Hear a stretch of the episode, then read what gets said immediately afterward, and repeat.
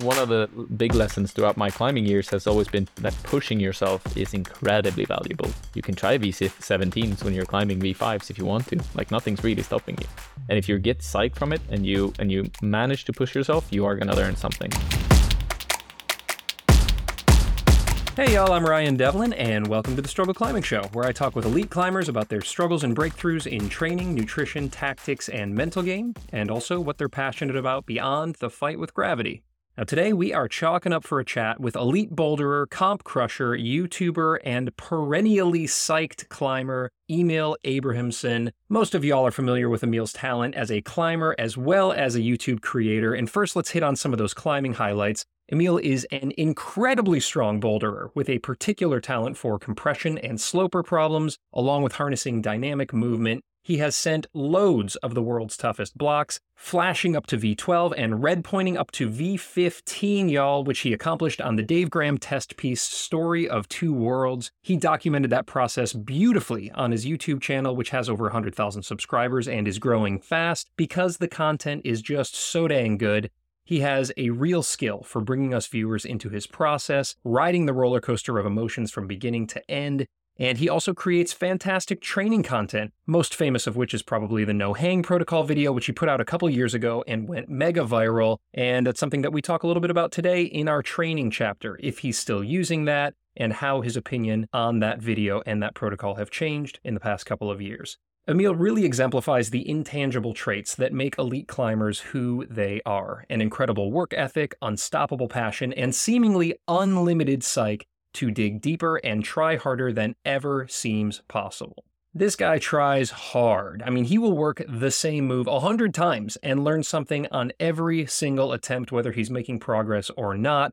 He has such a great perspective on what we are all capable of doing. He believes in us, even if we might not believe in ourselves, as I discovered in today's conversation, and I just know that you're going to leave this one more informed and motivated than ever.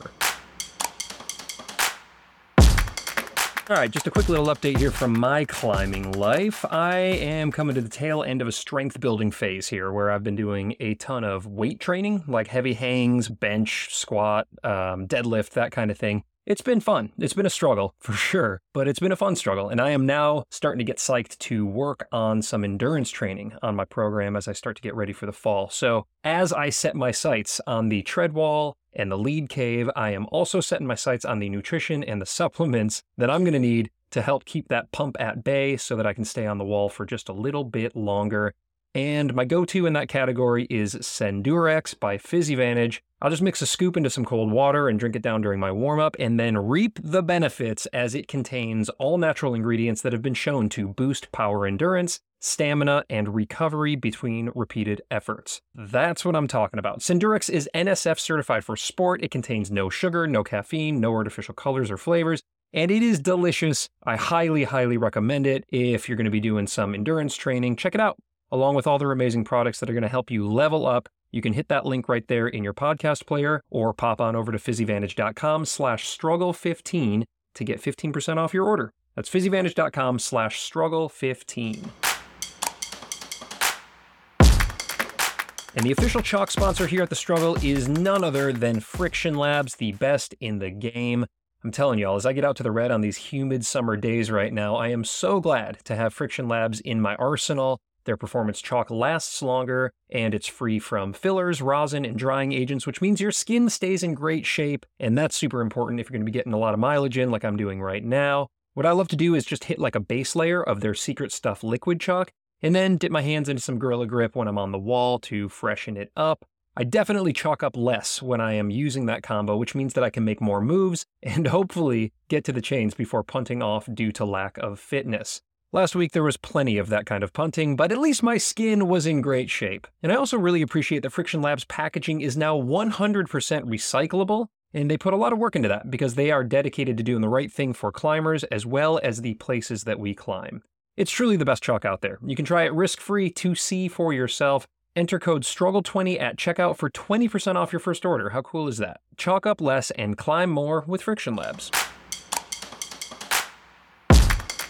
And lastly, just a huge shout out to all you patrons and subscribers out there. If that's you, you not only get this episode ad-free, but you also get about twenty minutes of bonus content with Emil at the very end, so be sure to stick around for that.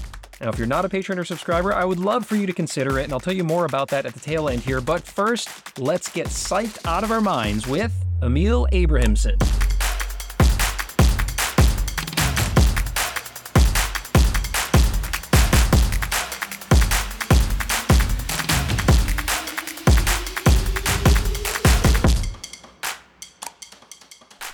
Let's see, in like two weeks, I'm leaving to head to Lofoten Islands up north.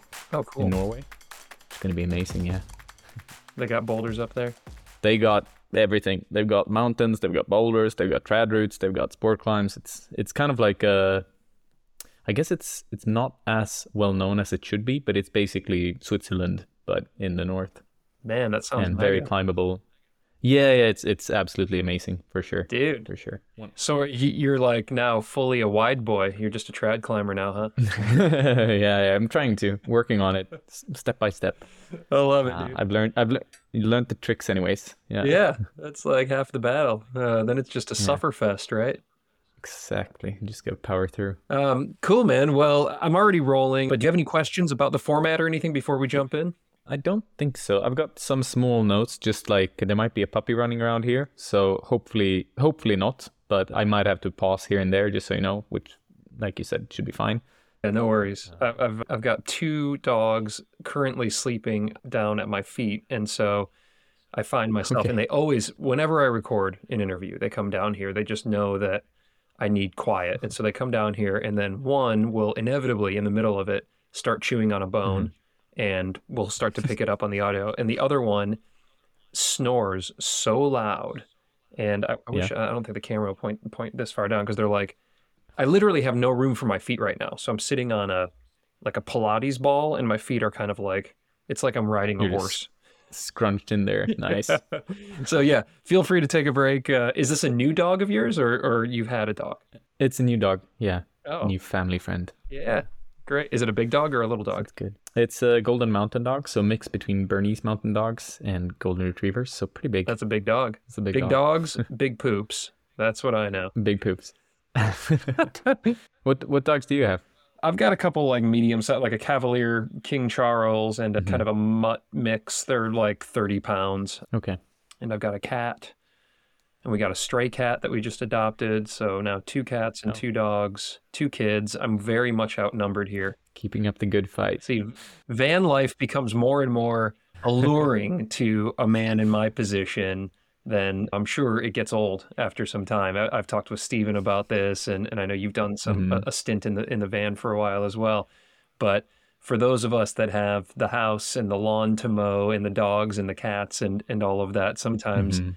it, one fantasizes just living in a van for a while. Yeah, yeah, I totally get that. Yeah. I totally get that. Gr- grass is always greener. Yeah, exactly. That's the thing. Well, man, I'm really excited to talk with you. I've just been a big fan of your your climbing, your YouTube for a long time, heard you on a lot of interviews, and I know that we have a lot to gain from diving into this conversation. If you're ready, we'll just go ahead and jump right in. Yep, I'm ready to go. All right, let's go. Cool. I'm psyched. It's going to be great. Right on. Well, look, it's called The Struggle for a reason, so that's the... That's the gateway that we enter in here. And so just big picture, mm-hmm. before we dive into training, nutrition, tactics, mental game, all things that I think you're as psyched on and as obsessive about as I am and, and a lot of people who are, are listening here, before we kind of dive in and get specific, let's just think about struggle for a second as it pertains to climbing. And what does struggle mean mm-hmm. to you as a climber? What's your relationship with struggle? I mean, in a way, it kind of it, it encompasses everything in climbing because you, you have so many struggles when you're out there. I mean, anything from like the very practical things like how to get to the boulders and how to get up the boulders and how to like just physically climb, as well as the mental aspects and uh, everything that comes with from how to prepare, how to mentally engage, how to just be ready to climb. I feel like all of these things are struggles that I relate to climbing. But uh, I also, in my world, struggles are awesome because they teach you so many new things and they help you evolve. So, I mean, all the struggles that climbing actually brings to the table are also great things for you as a person and as an individual. And I think in many ways it's helped me like in all aspects of life. Because it's a very, like, when you tackle an obsession that you're also struggling with, I think it makes ordinary tasks much easier to deal with as well, because you're you're yeah you, you kind of wire your brain to work like really hard with some things. Yeah, I, I really appreciate that, and I do feel that climbing has that unique ability to um, push us in ways to grow and evolve that we can then carry over into other objectives, challenges, um, adventures in life, be it work mm-hmm. or family. For you, when you look back kind of at your climbing journey, how mm-hmm. has that relationship with struggle changed or evolved? Ooh, I mean, in a lot of different ways. I've always been a very emotional climber in the sense that I, you know, I I, I scream to get more power. Like I, I just emotionally express myself like that. I cheer like a maniac. I mean, you, you've seen the clip of me doing Power of Now, for instance, and I run around like Gollum on the top of it. Like I really express myself a lot through climbing, and that's both good and bad. It's really good in the sense that I try freakishly hard and I really want to get better, and I actually, when I'm climbing, I'm giving it my all very often, um, which helps me just progress, push forward, learn a lot of things. But it can also be kind of detrimental and a big struggle. Uh, so for the first couple of years of my climbing, I was constantly chasing like that next level, trying to get better and get better, which to a degree I do nowadays as well, but in a very different way. And we'll get to that a little bit later. But for that duration, like the the bad sides, when it's not going as I planned or wanted, it would be like soul crushing, and I would just get so frustrated and and angry and toss chalk bags and just get so mad. Uh, and I think it's it's a really tricky balance, because if you take all of that away, all of that frustration, all of that anger, you also take away the good parts for me. So it's more of a balance between the two, and trying to figure out like when when do you allow a portion of that frustration in, and when do you allow that joy in, uh-huh. and and kind of, you know, piece them together to make a whole climber, somebody who doesn't like just get pissed off because it's not going perfectly, or only gets happy when it's going well. So you, you just get the best out of both worlds, and and that balance has been a massive struggle for me to to figure out how to like thread between and walk, like understand. And it's taken many years to get to the point where I am today, where I, I, I feel pretty mentally balanced, I would say, most of the time.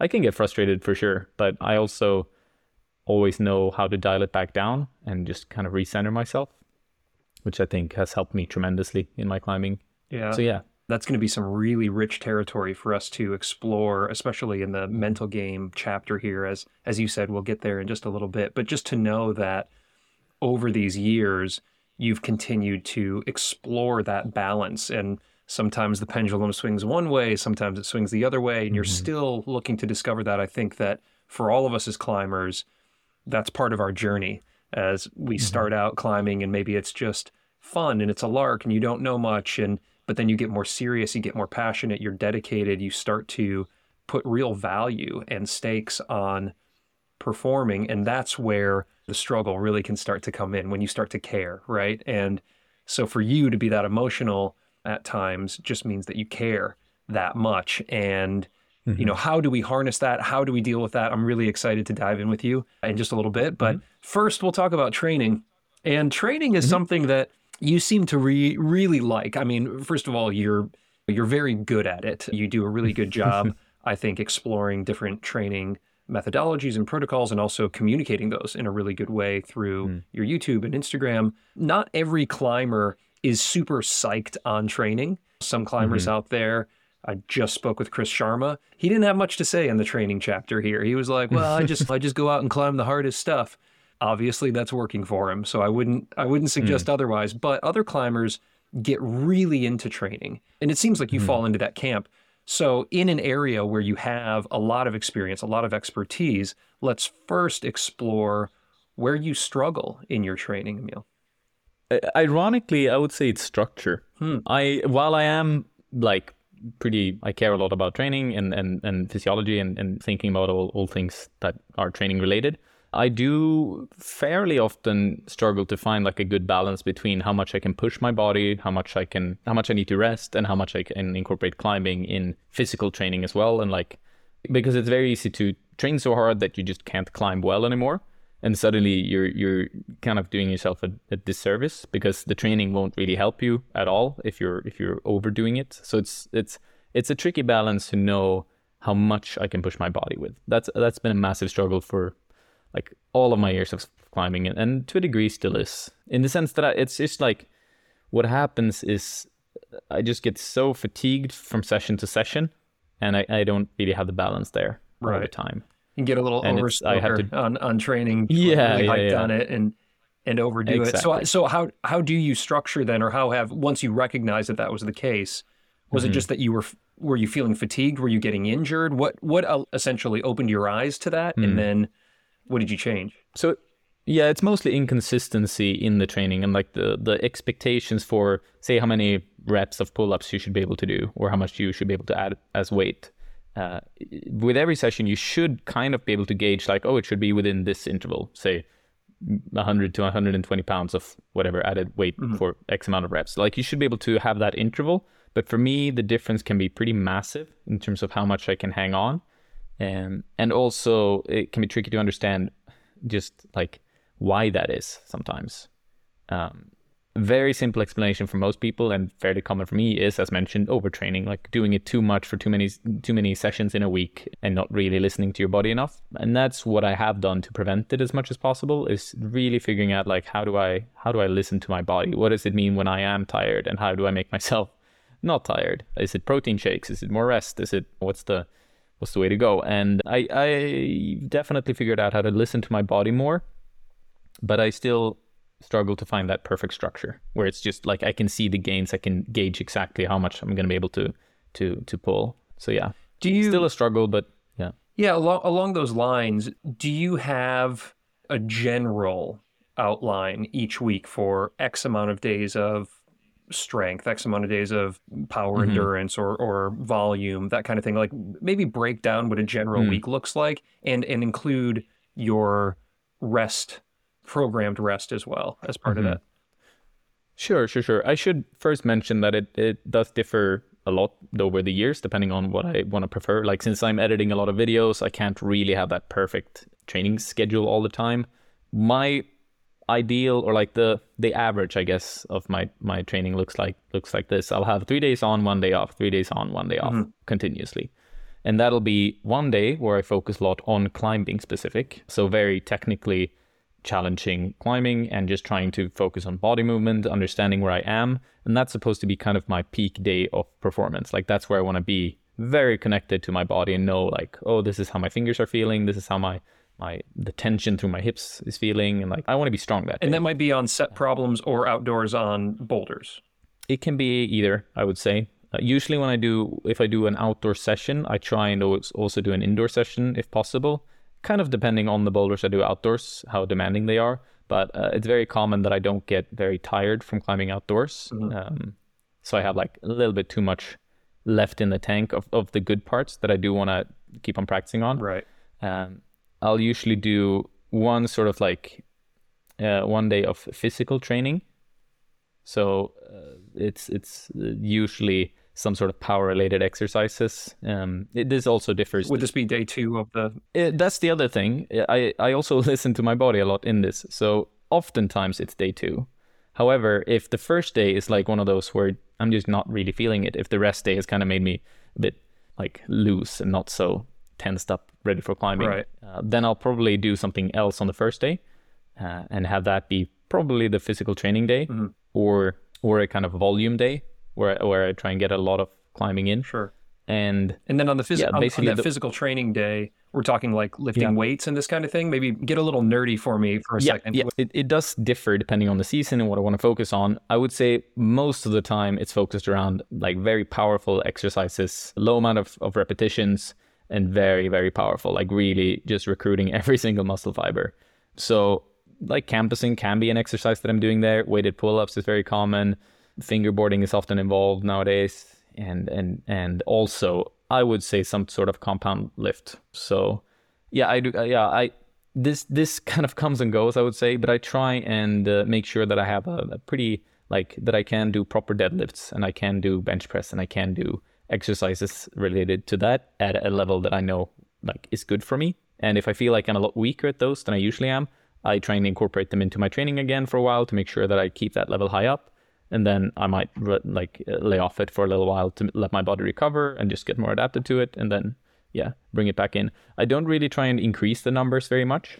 Uh, so like doing heavier and heavier deadlifts, mm-hmm. for instance. And yeah, it, it's just like I do want to keep it at a certain level and maintain that.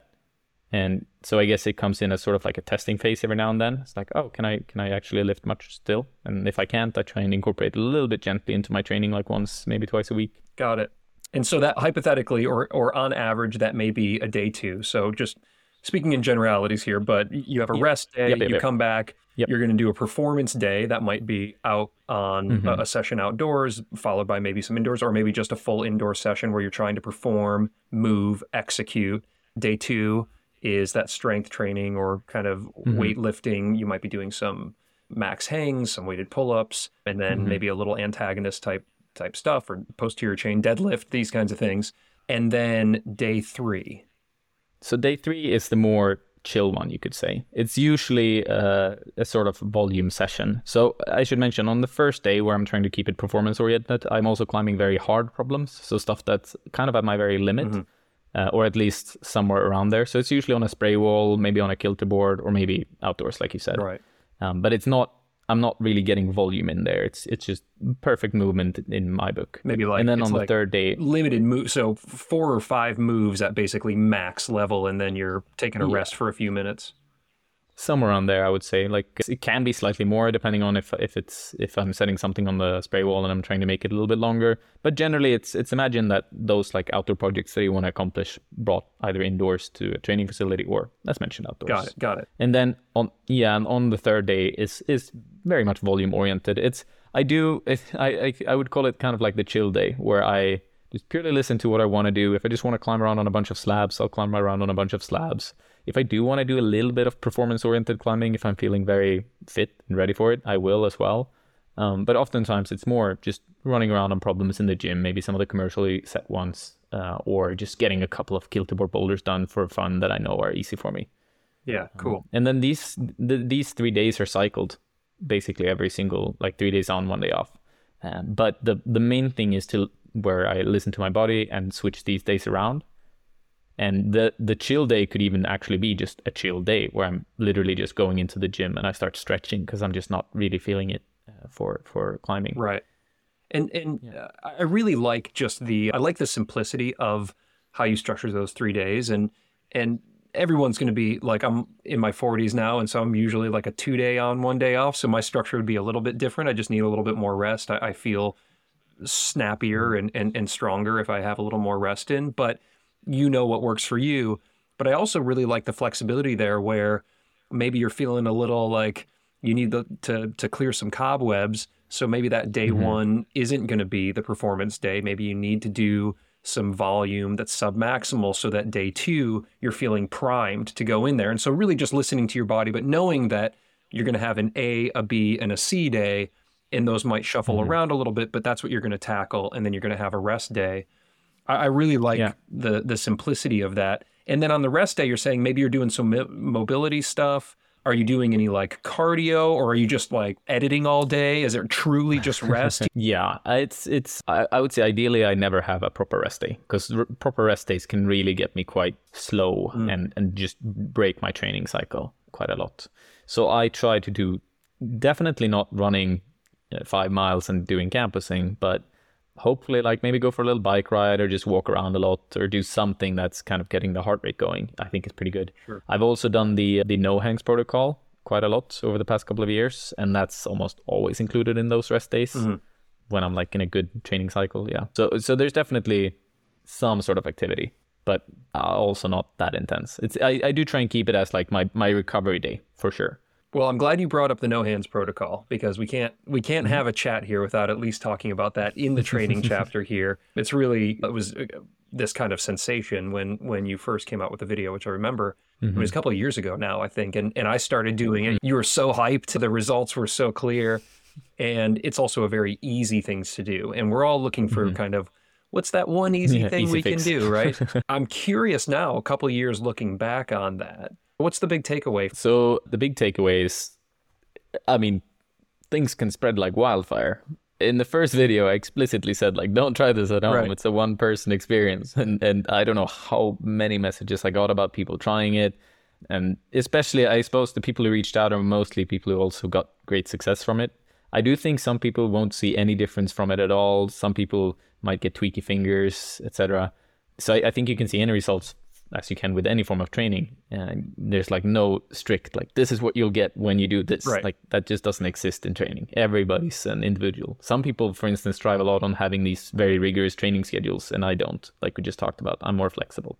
But the the the biggest takeaway is, like, I mean, I, I really, really like the protocol, and it keeps on giving me the results that I want from it. But I'm not so convinced that everybody, like, fully understands what that means for me, because it's very hard to express in such a short amount of time. Sure. Like, I want healthy fingers. I don't want, I want them to keep on, like, just being able to perform on the wall. I want to feel like that, like that chain of my climbing is not falling apart. And that's what the protocol provides. It doesn't provide these insane gains that I got all the time consistently, and they just keep on growing. Like, they they stagnated for sure, but they kept on being at that high level when I when I include this protocol into my training, which is exactly what I want from it. I don't care whatsoever that it's going to get any stronger. Like, that I don't expect, but I'm not so convinced that people actually realized that that was the case. There were a lot of comments about people basically stating, like, oh, you don't have any progressive overload, you can't build stronger muscles, blah, blah, blah, blah, et cetera. And to a degree, I think that's very true. But that's also not the point. The point was just to to make sure that my fingers were healthy. That was the starting starting point of it all. And that's kept on being the case. So I do still do the protocol, and I think it's absolutely fantastic. But I also think it's hard to know, like, what, what your expectations should be as a climber, because it's, I'm sure it's very individual. And I can for sure tell from all the messages I've gotten about it that it is very, very, you know, from person to person. Right. I've seen a lot of people saying, like, oh, this is the best thing that's ever happened to me. I'm so thankful. Thank you so, so much. And then there was some comment here, like, oh, I popped my pulley a couple of days after doing this. And some people saying, I noticed literally no difference whatsoever. Right. So I think it's always with training, you have to look at into yourself and see, like, what do I expect from this? And then just try something, see what you get from it. Wasn't your expectation? Great. Keep on doing it or do it better.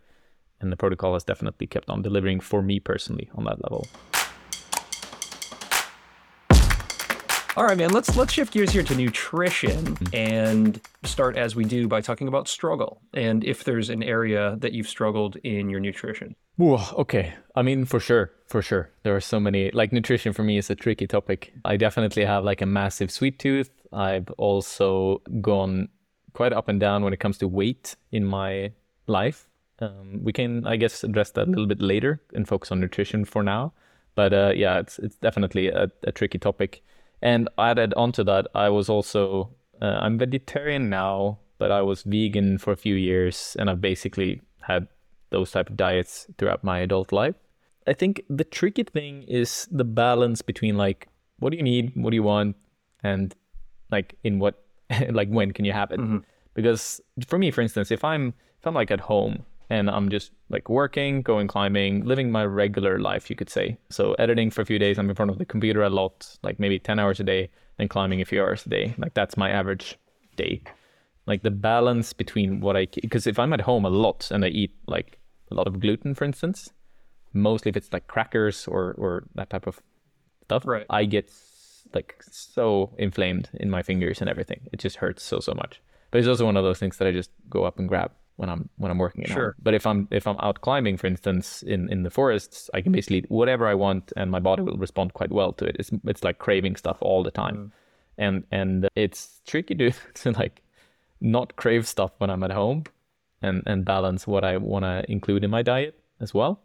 And I, I, I think it's it's it's I mean the thing with nutrition is just as with training, it's very very individual, and I have still not really learned what it is that I need personally. To be honest, to, to like really thrive and be at my best. I've figured out some things, and I know that like refined sugars definitely don't do me really well, basically whenever. Like even if it's something that I, I want to treat myself to, my body does not respond well to it at all. Right. And like figuring those things out takes so much time, but it's definitely worth working with. And I think like a nutritional coach is something I've thought a lot about reaching out to. Still haven't though, but I definitely think that's a worth like a big step and a, a good step for people to help with their climbing. Well, I appreciate you sharing that. And, and, and there's definitely, as you said, first of all, it's highly individualized, but there's also a lot mm-hmm. in nutrition that can be wrapped up with emotions. And, you know, there's, there can be a lot of emotional baggage around nutrition, around fueling, mm. around body image, around weight. And it's certainly no surprise that in, in this sport that we all love so much, there are loads of issues with uh, disordered mm. eating and body image and, and, and this kind of thing. You mentioned that it's something that you had wrestled with, it sounds like, or or at least you've mm. your weight has swung around. If you're willing to share a little bit about that, I, I'd like to understand maybe what that journey was like, what that struggle was like, and and maybe what some key learnings were or, or takeaways that mm-hmm. that you gained from that journey. Yeah, for sure. I, I think it's always really good to share this with people, for everyone in general, like just sharing your journey with, with eating either disorders or non-disorders or whatever your approach to it is. Like it's it's it is a very taboo topic, and I think it really, really shouldn't be in climbing, because it's climbing is a complicated sport. Like there's no denying that weight does matter in climbing. I think if you deny that, it's it's gonna become very tricky, because you won't be able to even open up the discussion about weight. And like people who might lean towards eating very, very little, they're not gonna like ignore that just because you pretend it doesn't matter. Right. But I do think it's important to understand how like how complicated it is and and how weight like affects you as a climber. So I'll I'll start off by saying I when I started I was like around sixteen, and at the time I was I actually have a w- video coming out about this quite soon, and and one of the important things that happened was like I was at the nurse's office, and she was using the B M I scale, and she said essentially like, oh, you're really close to being obese. Wow. Like my B M I was basically just on the edge of it, I think, or it was. Um, and I remember how like how much that hurt in a way, uh, for some reason. Like it, I mean, it's just one of those words that like, wow, I couldn't help but feel like a bit of a failure at the time. Uh, my family is quite athletic, and uh, yeah, it's just I felt like the it's hard to explain. It's just felt felt bad sure. about it, and that stuck with me for quite some time. Uh, and I started climbing, and quite quickly. Well, first off, I got into puberty, which helps you drop a lot of weight. So I grew like, well, in inches, I guess it's like ten inches or something, maybe slightly more, fifteen inches. And I was lighter by the end of it right. than when I started growing.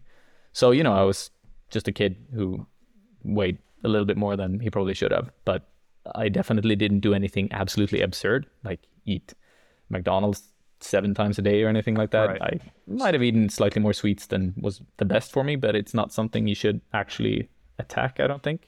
Well, especially you, you, since you know, it, when you're sixteen years old, you basically just eat whatever the heck you want. I mean, I did. I was drinking soda and eating sugar and all. I mean, you don't often you're not thinking about the best diet when you're sixteen yeah. years old. Yeah, for for sure. And it's also since everybody's so individually affected by it, like some people can eat twenty pizzas a day and it doesn't really affect them in terms of body fat or anything right. like that. But for me, it It it well, it certainly wasn't like that, I would say. And but the the weird thing was then I, I as mentioned, I grew and I I dropped weight. I didn't eat anything differently. I did start climbing and training. But what was a bit tricky about that process is that, of course, since I was growing, I was gaining muscle and losing fat and growing and started climbing. So my progression in the beginning was like skyrocketing upwards. Uh, it's just like pretty obvious that that's going to happen. Um, I got all the natural benefits that's good for climbing harder, and I, you know, got a little bit lighter and still gained more muscle. So obviously, like, that helps me progress as I'm also progressing from just climbing and learning climbing. And because all of this happened in a pretty close interval, I believe I quite closely connected all of these together. Like, lose weight, climb harder, to a degree. Mm-hmm. But I'm also, like, I've always tried to be pretty sensible about weight throughout my life and not, like, think of it that absolutely, but it's always been in the back of my mind, right? And I've always kept like I've kept on growing, and I've, I'm a pretty I'm a fairly big person at I think it's it's eighty something kilos, which is one hundred eighty-five pounds maybe, somewhere around mm-hmm. there. So like fairly heavy for for some compared to many other climbers, and uh, I've always been fairly heavy, but I've always had the mindset that like, yeah, but that's genetics, and I won't be able to be incredibly light, so there's no point in me thinking about that even.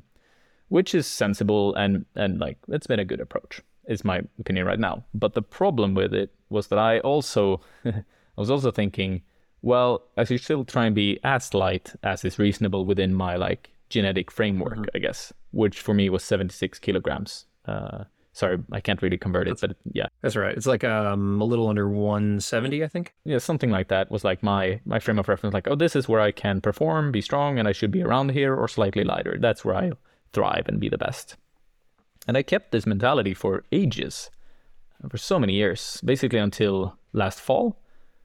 So th- this being said, like I wasn't ever starving myself to get down to that weight. But as soon as I was gaining a little bit of weight, I was trying to like t- switch things around so that I would drop back down.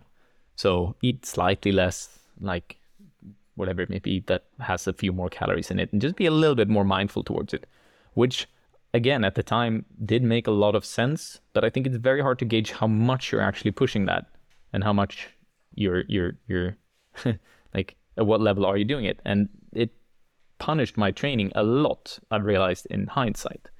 At what the time, way? I didn't.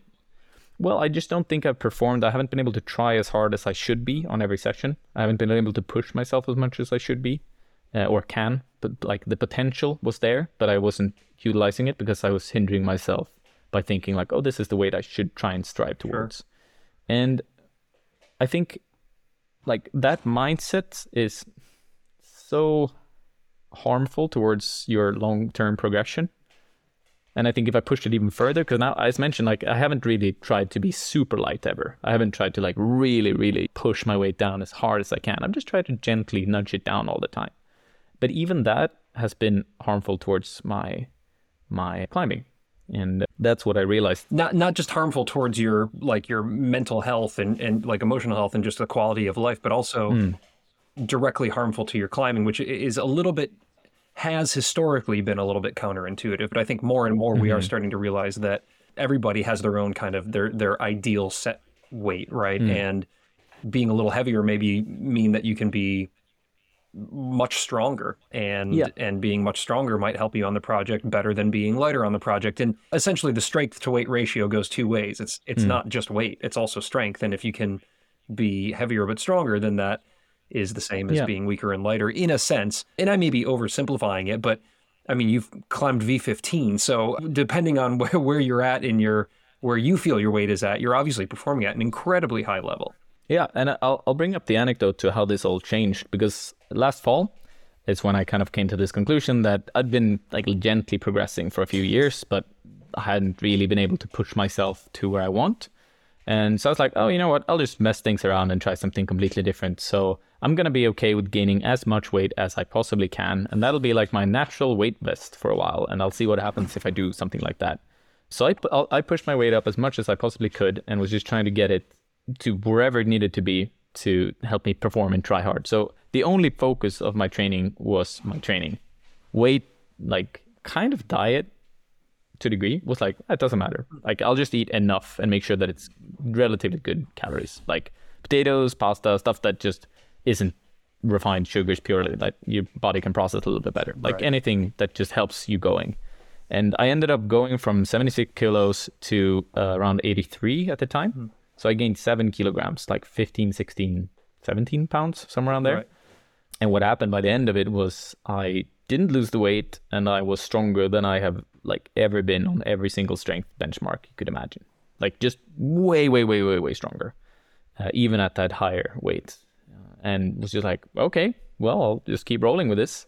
I went down to Ticino and I could do a bunch of stuff that I definitely couldn't do before last year when I was there. Uh, and at that time, I was the strongest I'd been. So comparing the two strong phases, this was the very clear w- winner. Uh, and I also noticed that I could ver- work on this uh, V fifteen and eventually do it, and probably several others if I put in time for it. So it wasn't like one specific one where I felt the strength. It, it for instance, Off the Wagon is kind of my, not my anti-style boulder, but it definitely isn't one that suits me very, very well. It's super finger strength intensive right. in a pretty specific way that I'm not very strong at g- generally. And I, my, my progress on that one was insane compared to the year before, where the, it has this rose, rose move, campus type move. Yeah. And I did it right away several times in a row this year. And the year before, I just, I got kind of like, I could dangle my way to getting close, but I wasn't close. And I felt the boulder could even be within reach, which was pretty in, in, insane for me to just see like, oh, okay, this is the progression I'm feeling. And then, of course, the V fifteen that I climbed was like the the cement of it all. But what's a bit ironic is that, or not ironic, but the crazy thing, just how much that challenged my idea of, of weight is like, I came home, I weighed myself, and about a week after I got back, I was at eighty-five kilograms, which is, I think, like one hundred ninety pounds or something. Yeah. And the ironic thing is, for my height, that's technically overweight. Wow. With the B M I scale. Yeah. Which just kind of puts it into absurdity, how freaking dumb that thing is. The thing that I, my, my, the nurse used for me when I was fifteen, that kind of damaged my mentality towards weight and myself at the time. And then it coming back now, and I was like, oh, I'll see how, how this actually is. And it's like, oh, an overweight climber does V fifteen. That is madness. I mean, just just that you obviously are performing at an elite level, not only the top of your game, but the top of the climbing field, doing V fifteen, and then having this, essentially this antiquated B M I system say that that you're overweight. Now, B M I, I think, obviously there's a lot of discussion around that metric in particular, especially with comp climbing, and maybe serves the low end, right? Like being underweight, um, maybe the B M I can can raise some red flags. But on the on the overweight side, clearly that doesn't make any sense, at least in your case. And again, we have to continue to remind ourselves that it's so highly individualized. We're talking about you right now. Um, it's it's hard to to draw general conclusions for everybody based on one experience. But looking at you and what you've learned on this journey, being lighter, being heavier, training, getting stronger, uh, the different projects that you've been on, what conclusions have you made? What, what's the perspective now? My conclusion now is that, well, the cool thing about training is that when you train, your body adapts to it. Mm-hmm. So, for instance, an argument against it is that, yeah, I did a, a V fifteen boulder and I, I'm climbing around that level now, being heavier, but bouldering is shorter, so you can be heavier, which is totally fine. But the thing is, I'm training a lot more endurance now, focusing on a little bit of lead climbing for, for Lofoten, which I'm going in uh, to the summer and stuff. And then I am dropping a little bit of weight. Like it just naturally happens because I'm training more for that. Right. And the point is like, don't care about weight. Like that's the, the whole thing about it. Like don't care about it, because if you train hard, the things you want to achieve for those things, your body will adapt for it. And you'll probably lose a little bit of weight if your body needs to lose a little bit of weight to achieve those goals. Just set the goals, work towards them, train hard, and make sure that you have the nutrition and the fuel for it. And your body will adapt to it to the best of its abilities. All right, so, so let's talk about tactics now, buddy. And uh, this is a big category, of course. I'm, I'm interested to see where you take us. Maybe we could look through the lens of the Big Island or, or some other projects that you've spent time on. But first, let's understand where you struggle tactically. Well, a, a, a basic thing, if you just look at climbing, is like uh, how to distribute your attempts and the energy you have. Mm. Like I'll I'll go a thousand miles a minute and just like punch the rock until I eventually try and make it up it, or just get completely messed up and just have to go home.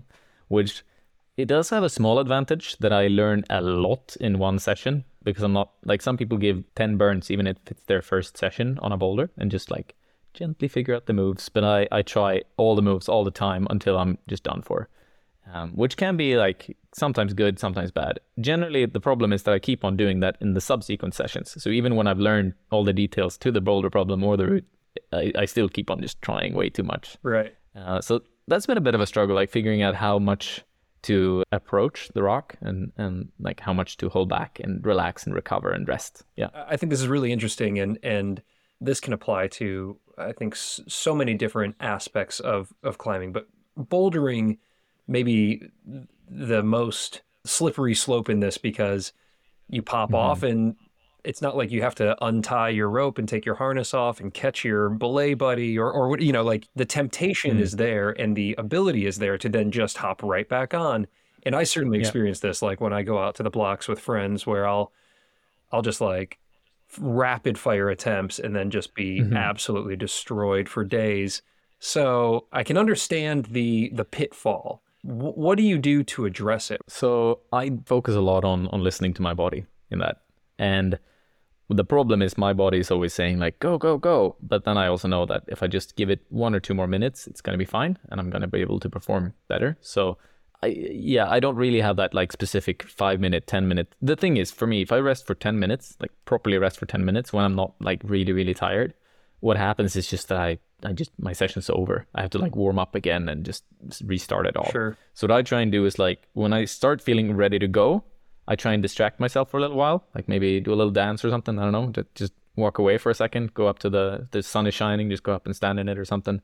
So that when I've given myself a little bit more rest, I'm like fully psyched and ready to go, and and then I hop on. So uh, yeah, it, it it it fluctuates a lot in how much I rest, uh, even on like one specific boulder where I fall on the same spot. It can be two minutes of rest or ten minutes of rest ish. It, it it it depends a lot on how my my just what my brain is telling me in that moment. Yeah. Yeah, I like that. I like listening to your body in that sense. What about? I'm gonna kind of bounce around here a little bit because this mm-hmm. this. The idea of comps came to mind because you only have a certain amount of time, right? Mm, mm. And obviously outdoors, you have unlimited amount of time. Mm-hmm. So kind of tactically speaking, can you compare and contrast, like, what have you learned from comp style climbing that you take outdoors and, and maybe vice versa? Well, uh, I think from comps and comp style climbing, I have to separate. So I'll start uh, with uh, comp style, actually. Sure. Because comp style bouldering is really freaking fascinating in terms of how it's often set and the movements you have to learn from it, because it's it's so incredibly specific how to make something perfect in a comp style movement, and usually it, it's at a grade that's so so so so so low compared to what you maybe might be able to do on rock. Hmm. So oftentimes what comp style does is it encourages you to move perfectly within a given space. Like you don't you don't really have the option to move poorly or or strong. You have to just move efficiently, and when you bring that to the rock, you can learn a lot of things, and you can push so much harder if you manage to climb with that efficiency that comp style often requires. So just so I understand, so I think, comp style, hmm. you're saying the grade may be well within your limit if if the if the boulder were mm-hmm. to be given some sort of consensus grade, but the the room for error is very low. So it's it's not that it's super hard or fatiguing. It's just that you have to execute the moves perfectly in order for it mm-hmm. to come together, even though it may be a V ten. And you're accustomed to climbing V fourteen or something like that. Precisely, exactly like that. If you, I mean, if you take like a, the, what comes to most people in mind, like a paddle dyno or something. A paddle dyno, if you do that incorrectly, it doesn't matter if you climb V seventeen uh, and it's a V nine, you're just gonna punt off. But if you if you take that V seventeen climber and put them on most V nines, they'll just walk up them like it's nothing. And that that's kind of the point, that they often require perfect movement to be able to execute it at any level. Even if you are climbing V nine, it's going to feel kind of the same as if you're climbing V fifteen. Mm-hmm. But the point is that you have that you have to have that skill so extremely wired. And when you learn how to wire skills like that, I think it does transfer a lot to the outdoors, because you wire movement outdoors in a similar way. And my my style is pretty dynamic outdoors, and, and that comes from a lot of comp, comp climbing. Like I don't, I have really hard time building body tension in a way, and so I have to move a little bit jumpy to be able to like make it through stuff. And uh, yeah, that comes from not necessarily comp climbing, but like, like a lot of indoor dynamic styles that I've practiced over the years. Right. I really like mm. that. I appreciate you separating those two comparatives aside, mm. because obviously comps are a different thing because of the time pressure and and not being able to study problems ahead of time and these kinds of things, or or mm-hmm. not knowing as much going in. But I think that it is common for maybe older climbers, people that fall into my group, but it may just depend. It may be a personality thing. But when I walk into my gym and I see comp style problems, these kind of coordination problems, more dynamic movement, mm-hmm. very nuanced footwork, slab type things, I just immediately turn and walk in the other direction. I just go find the crimpy, overhung cave type route that I'm that I'm more comfortable on. Mm-hmm. Do you feel that honing that comp style, that more dynamic style, coordination type move for any climber does provide benefit on styles that aren't that at all? Like, have you have you found in your climbing, when you're outside and you're doing something that's maybe mm-hmm. a little bit less dynamic, something that's just more static and tensiony and and crimpy, more more of a straightforward old school rock climb, Does mm. does comp style training still translate over? The thing is, I would say that it overall does. But if you try and isolate it so specifically to one style of, of boulder or route, then no. Because if you're looking for that one specific style, then that's probably the only one specific style you should be training. But if you want to become a better climber, then most certainly I think it helps. But that's the thing. Like, what you want to become better at is is is quite quite individualized, obviously. And like, some people, they have a much higher capacity of just building strength and building like body tension, finger strength, slow movements, static movements, stuff like that. That if their capacity is so high with that, and learning a dynamic move is impossible for them, well, maybe it's not really worth the time. Mm. But if you manage to push through that, then yeah, I think it's it's valuable to to bring into a lot of different styles of climbing, a lot of different styles. So let me ask you this, because when I go to my gym, the comp style problems that are set tend to be out of my ability. Is there a way mm. for me to look at a typically set jug route, like a V one or something like that at the gym, and incorporate Uh, some of that movement or or some drills that you might suggest for somebody like myself that just is is mm. very, very unaccustomed to climbing in that manner? How could I try to train that up in a way that that I'm able to do before trying to get on the stuff that's set that's specifically for that mm. style that I'm not quite able to reach yet? It's an interesting question, certainly, because I think when you say that, like you say that they're not within your reach, personally, I'm not entirely convinced you're right about that. Oh, I appreciate that. But I can definitely, but I can definitely tell that, like, I can understand that or empathize with the idea that they're just definitely not going to go. But I, I think that's the point. Like, when you spend enough time on it, maybe it becomes possible. Like, but you, like you just said, you walk, you walk around, like you turn around and walk the other way. Right. So maybe you're not pushing yourself in those boulders already. Like, I, I, I mean, one of the big lessons throughout my climbing years has always been to, like, that pushing yourself is incredibly valuable, and you can push yourself. I mean, there's such a high ceiling right now. You can try V seventeens when you're climbing V fives if you want to. Like, nothing's really stopping you. And if you get psyched from it and you and you manage to push yourself, you are going to learn something. Then there's, of course, like, a nuance to that, and you should probably not be pushing V seventeen when you're climbing V five. But honestly, when you are climbing V ten, I think hopping on a couple of V fifteens here and there is going to be a good thing. And when you're climbing V three, popping on a couple of V sixes, V sevens is going to be a really good thing. So I think limiting yourself to thinking what's possible and not possible can be quite detrimental. It's better to think, like, yeah, maybe you can't do them in the same, like, fast fashion that a comp kid does, but you can still practice them and you can still learn something from almost any boulder. And comp boulders are, it's very rare that they're set at a level that, like, most people can't actually learn anything from them. Some, like, powerful comp boulders, when they're just like compression or, or jumping between pinches. Yeah, that's, that's probably not for everyone, because if you can't hold on to the holes, then you can't learn anything. Right. But as soon as you can hang on to the wall, you can learn something. Like, as soon as you can do anything on the wall, you can learn something. Dude, I love so, uh, this. I love this. I, I really, like, I needed to hear this. This is my therapy session today, because I feel like for me, I become very impatient on bouldering. Maybe that's why bouldering brings up, like, this level of kind of conflict or discomfort in me, mm. as I'm more traditionally a longer sport route climber, so long kind of endurance-y type climbs. And so when I get on a boulder and there's one or two moves that aren't immediately feeling like they're doable, I'll just say, well, I got to go over to something else. And there is something unique to bouldering where you could try the same dang move twenty times, fifty times, one hundred times. I'm sure you've put in mm. plenty of that on, on some of your bigger projects. This kind of shifts us into the mental game chapter a little bit, but I I, I don't want to forget the, the line of thought, which is, h- how do you maintain that level of psych, and how do you dig deep and try hard when the progress is seemingly just not happening, or it's so small, it's such incremental progress that it may take sessions and sessions to just do a move or a very small mm. sequence? How I approach that? Well, I would say I, if if you stop looking for progress, you're not going to see it, right? I mean, I, I, I've never encountered a move where I cannot make progress anymore on. Hmm. Like, because because in the end, if you are trying a move and you, as, as I mentioned earlier, if you're hanging on to the holds, you can most likely start to pull on something. You can start tensing something. So you'll be able to make some sort of progress on it.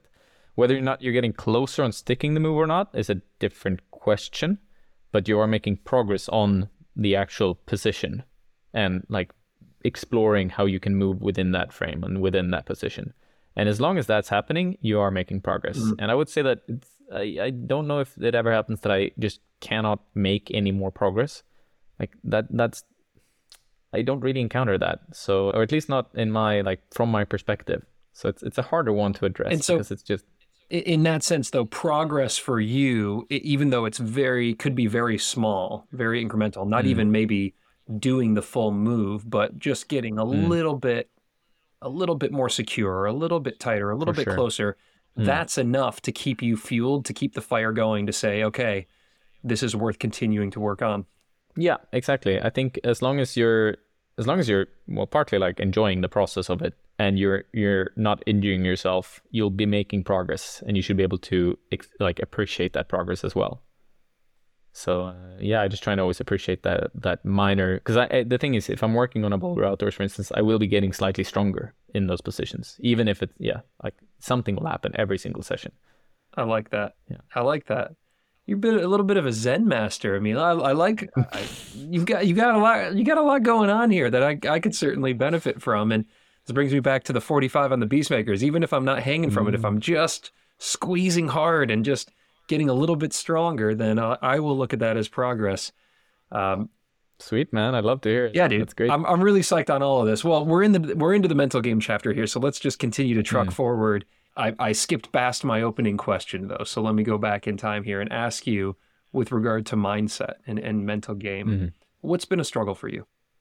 Well, I mean, I, I guess I did explore that a little bit earlier when oh, it yeah. comes to. Well, sorry, yeah, we, we kind of started the show with this, right? So yeah, yeah let me let yeah. me reintroduce this, because I want to go back and, and, and peel back some of those layers. So mm-hmm. when when I asked you about what your relationship is with struggle in, in general, you said that there's been a bit of an evolution with it, and mm-hmm. you specifically mentioned how excited you can get, how pumped, how fired up you can mm. get, that there's real emotion that comes up mm. and then out of you when you're climbing. And it's when you're mm. trying hard, but also if maybe you're not accomplishing what you want to accomplish. So I'd love to just explore that a little bit more.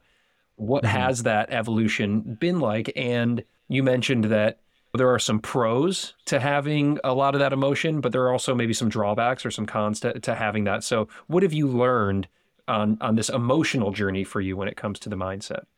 So a lot of it uh, comes down to grades.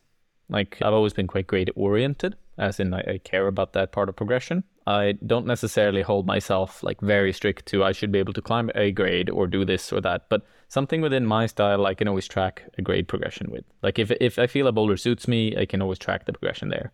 But then again, like with a slab, for instance, I'm not the best at slab climbing. And whenever I progress slightly at a V seven slab, I'm still really psyched because it's just like, oh, I'm learning some foot tricks. But if it is within my style, like Story of Two Worlds, for instance, which I did, or the Big Island, where I feel pretty comfortable on the holds and like there's nothing distinct that's like, oh, this I shouldn't be able to do, I can track a sort of grade progression within that framework.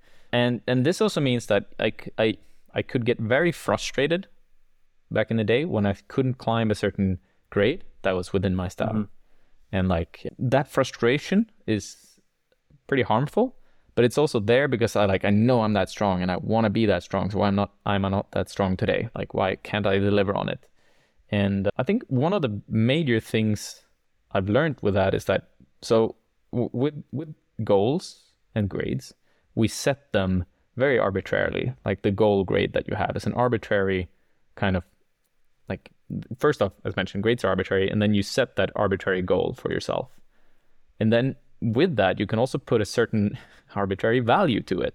So you can define for yourself, like, how much do I care about this climb or grade or whatever? Like, how much does it mean to me? And when you take control of that, you can also, like, minimize it when it's not necessary. So when it's hurting you or not helping you, that goal, that, that the caring about the goal. So when you acknowledge that it's like, oh, it, it it's just a random... random goal I set up for for myself for the heck of it. And when she, when I started taking control of that, I could also stop caring when it didn't go as I wanted it to, mm. which has helped me a lot with those struggles and with that like frustration that arises from from chasing like that progression, that next level, that wanting to be better. Right. Because if you're just allowing it to just be this like something you should be able to achieve, that next level all the time, and you should be progressing towards it and you feel you're not, then that's going to be a bad thing. But if you're if you take more control of it and, and the value you put to it, then yeah, that can probably help a lot of people to just be in a better mindset more consistently. So rather than uh, identify a grade goal, and I like, by the way, that you mm. also acknowledged that you are motivated by grades. And I think that there's there's been quite a bit of talk through the climbing community of, oh, it should never be about the grades. It should only be about the process and this kind of thing. But look, some people are motivated by grades. I've identified mm. a grade that I want to climb this fall. I want to climb my first thirteen A. And I identified that before I identified the route, which maybe is a little mm. bit backwards, like w- what you're saying there. So there's there's part of it where grades can be motivating. You look at a thing, you say, well, this is something that I'm going to get psyched to train hard for, and I'm mm. going to be thinking about it when I fall asleep, and it's going to help me be- stay yeah. motivated when I don't want to get to the gym and all this. So there is there can be some motivational benefit to that. But I think if I'm understanding correctly, maybe even a better way than to just grab a grade out of thin air and say, I want to achieve this thing, is to maybe grab a route that you like, a mm. problem that you like, that is of a grade that you want to achieve. And now that becomes mm. the objective, and it's far more specific and far more maybe ex- kind of tangible than than just like mm. this kind of arbitrary grade that, that what does it even mean? If, yeah. if I'm understanding like that one- correctly. No, it's it's very true. And I think, because I think a lot of people kind of dream about like, oh, one day I want to climb V nine, V eleven, V fifteen, whatever. Sure. And I mean, to a degree I have as well, definitely. I mean, I, I mean, I, when I started working towards climbing V fifteen, I even made a series about that on my channel and everything. And through that process, I've also learned that it's that, I, like you said, a lot of people say you should care about the process. And I do think like that's definitely something I started appreciating more. But I don't think caring about the process is necessarily for everyone. Like some people want to have a a goal to achieve, and I think a grade can help with that goal. I don't think it's good to chase grades necessarily, mm-hmm. and I don't think it's like that that's the main focus. But I think chasing progression, I think, is pretty good for a lot of people. For me, it's been a cornerstone to my climbing, really caring about becoming like a little bit better, learning new things. And that's within the entire framework of climbing. So as I mentioned earlier, caring about a V seven slab and a crimpy V eleven that doesn't suit me because it has small edges, like something like that, just really, if you care about that part of it, grades also becomes a part of the equation because that is the metric we use. But then you have to, of course, orient your way around the grades and figure out like, what is the grade for you? What is the scale for me? And you'll notice that that the grading scale is is, I mean, in Europe, I would say it's like set up by dudes one hundred seventy-five centimeters. Like that's the average kind of, and like grades are based off of that in general. Right. And then there's a massive curve of, of how other people will experience it. But if that's your frame of reference, you have to be exactly like everyone else kind of who started establishing all of these boulders and, and routes. Um, and the point being that they are going to be inconsistent for everyone because it's like, it depends so much on who started establishing the area and the, yeah, and everything. So grades are absolutely arbitrary, but then you can kind of start tracking them for yourself and figure out like the style that you're in and the grade progression you have within that style. And I've I've worked a lot with that and figuring out, yeah, how how to orient myself around that, and it helps my mental games, my mental game on, you know, any any project that I have. I really like that. I love that perspective on on grades because again, we can use them to motivate, but maybe not to pin all of our self-worth and accomplishment mm. and validation on, because at the end of the day, uh, to your point, it's it's it's quite subjective. They are, For by sure. definition, very subjective. Now, you mentioned there was a process or a time period for you where you maybe hit a little bit of a breaking point in how mm. emotional your climbing was making you. I'd, I'd love to hear mm. a little bit about that and then maybe kind of what happened subsequently. Yeah, it's it's pretty interesting. So this was like the first time I started encountering my emotions as a climber, like properly. Because I was at this boulder, and this was many years ago, uh, and I started, it, it was an eight A roof in Font, and I fell off the last move, which is like a five plus move, so, so many times in a row. Uh, and it was maybe fifteen, twenty moves for the entire thing, so falling there was so frustrating. Yeah.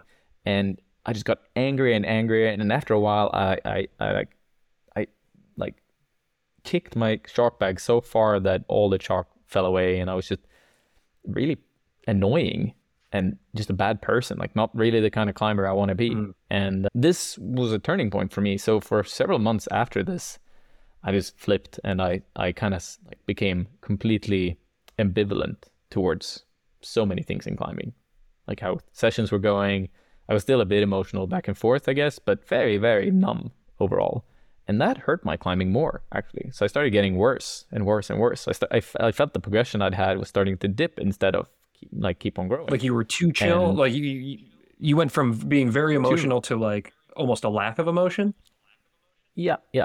Very much a lack of emotion, which had the effect that all climbing sessions were okay, but none of them were great. And any top out that I did was nice, but didn't really matter.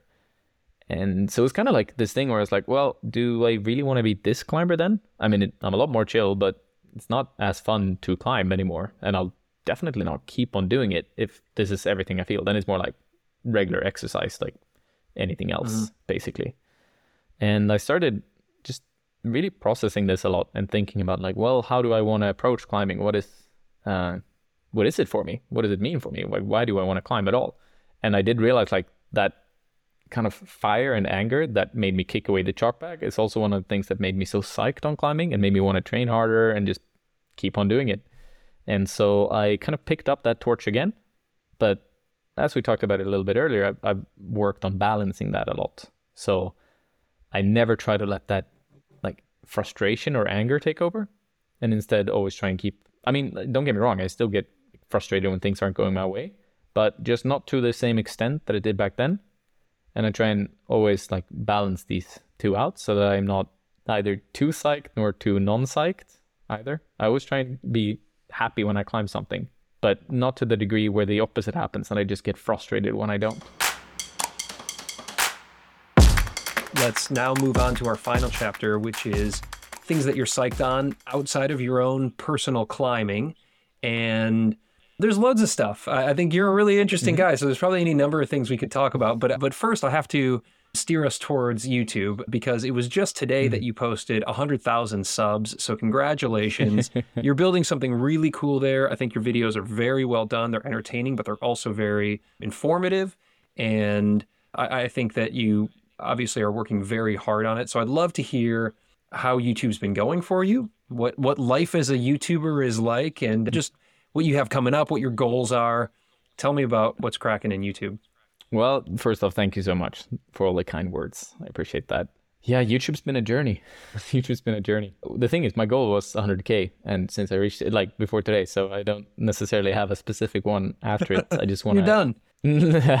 Well, I, I, I, keep, I want to keep on learning how to make better videos. Like, that. that's always kind of been a, a focal point, uh, obviously, that just understanding how to tell a story, how to make something that's entertaining for more people and just engaging and stuff. And it's, I wouldn't say like, I don't really have a knack for YouTube. I've had to learn a lot of things along the way.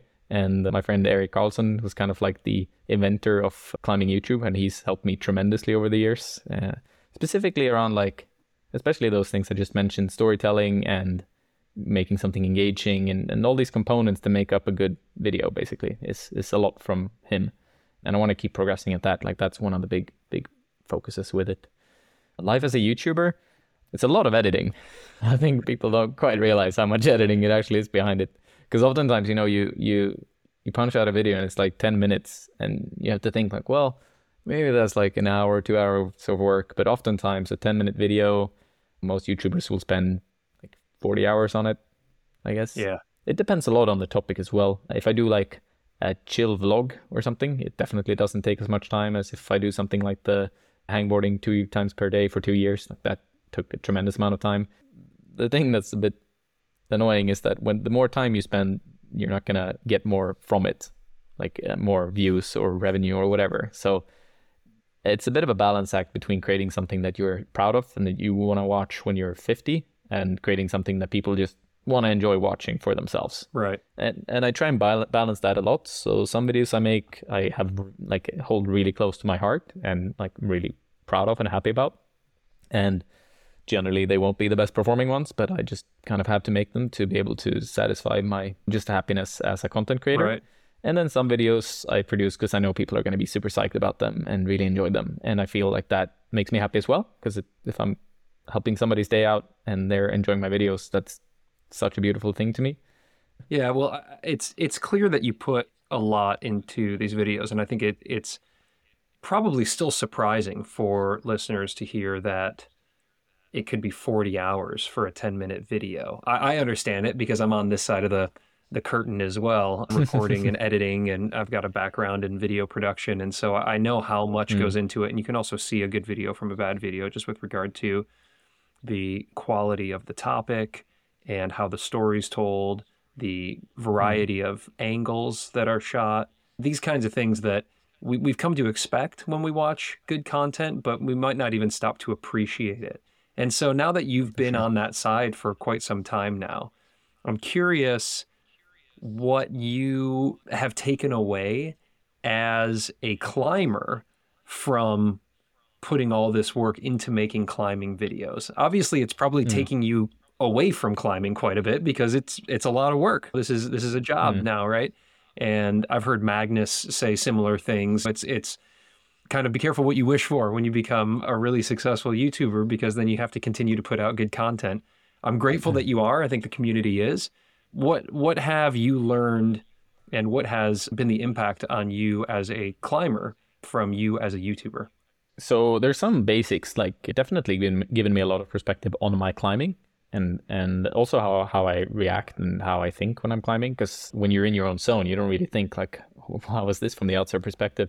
A bit of, of self-loathing, I would say, because you see yourself in a, an environment where, as we've talked about, I'm an emotional guy, an emotional climber. And when I see that, sometimes it's just like, damn, just be more chill, kind of, which can be a bit heartbreaking at times. Well, not heartbreaking, but you know what I mean. Right. Like, but I would say overall, it's like a very nice way to experience my climbing in, in hindsight, and just look at it from, from an outside perspective as well. And, and yeah, it's really nice to be able to document all of those memories and those emotions, and then try and put them into some sort of understandable video for other people. Well, you mentioned that you've got some, you, you've got a trip coming up. This will probably publish in about a month. So mm-hmm. what can we expect from your channel over the next the coming year here, or or at least the, mm. the handful of months that will follow this episode? Well, so actually I'll be, my my plan, it always changes a little bit, but the goal is to basically train for the Big Island properly. And I can say already now that I was back on it a very short amount, for like a, a short duration, a couple of months months ago. Right. And I was incredibly successful compared to previous years Sick. and previous times. Yes, very sick, and I'm very psyched about that progression. And I wanted, like, really, because I didn't expect it actually. I thought I was going to be in, I was kind of on like chilling a little bit more than actually trying to do it. And it was, since it, I was in Fountain, I was going to just climb around a little bit. But since it was there and the conditions were okay, I was like, oh, I'll give it a go. And it, it went a lot better than I expected. So now it's very high up on my list to, to I, I do want to document the training I'll do for it. And then also uh, obviously go there and try and finish it off. Hell yeah. Dude, yeah. oh man, the psych is high. Last last question here on on this, and I can't wait to follow along with with with your training as well as your next trip out there. That's a nice teaser mm-hmm. to get us all really excited about it. Climbing is so much of your life, whether you're mm-hmm. competing for your country or you're making YouTube videos or just training and you're passionate about getting out on the blocks. What do you do to completely unwind that has nothing to do with climbing? I mean, I, I definitely have a, a fair few things that I like to do. Um, I've always liked playing the piano and, and doing something with music. So uh, that's part of it. Uh, recently, I've gotten into game development a little bit, which has been a lot of fun. Video games? Uh, I games? used to... Yeah, computer games. Yeah. Um, computer games. And I, I used to study computer engineering before I, you know, focused all my energy on climbing, essentially. And it's it's one an area that I really enjoy and I think is very interesting. So actually a lot of podcasts I listen to are uh, like programming podcasts and stuff like that. Yeah. Cool. Uh, so I guess those are my yeah those are my interests that switch away from climbing quite a lot, I would say. Oh man, that's awesome to hear. Good. Well, if you come out with a game, then make sure you let me know so we can we can share it out with the world. For sure. I will. I will. Fantastic, man. Well, look, I'm so grateful for your time today. I'm really hyped on all that you have going on and just incredibly inspired from this chat. I really appreciate you opening up and, and sharing how you did today, man. Thank you. So, so kind of you to say. I appreciate that. And that wraps up a totally psyched hangout with Emil, one that I hope that we can revisit again in the future. I got so much out of this conversation with him. What did you all think? Let us know. You can find us on I G at Emil underscore Abrahamsson underscore and at The Struggle Climbing Show. Now, for patrons and subscribers, your edit has another seventeen minutes or so of bonus content that's coming up for you at the end, where Emil shares the one finger training exercise that he couldn't live without, how to train for a front lever and if it's even worth doing, takeaways from his time on the Burden of Dreams replica, beta for improving on slopers, and so much more. So listen through to the end of this wrap-up here, and after the music ends, that bonus content will begin. Now, in a second, I'm going to hit you with my takeaways from this awesome conversation, but first, let's support the brands who make it possible for this episode and so many others to come to you at zero cost. Give it up for PhysiVantage, the official climbing nutrition sponsor of The Struggle. Try Sendurex if you are looking to boost power, endurance, stamina, and recovery between repeated efforts, and who the heck isn't trying to do that? You can check it out along with everything else they make to help athletes perform at their best. In Europe, you can find it on the Epic T V and Banana Fingers online shops, and in the U S at select gyms, and of course at PhysiVantage dot com. You can hit that link right there in your podcast player or use code struggle fifteen at checkout for fifteen percent off. And a big chalky high five to our friends over at Friction Labs, whose performance chalk is free from fillers and drying agents, which means you can chalk up less, which also saves you money and cuts down on the impact to the routes that we climb on. So pop on over to friction labs dot com and use code struggle twenty for twenty percent off your first order. Chalk up less, climb more with Friction Labs.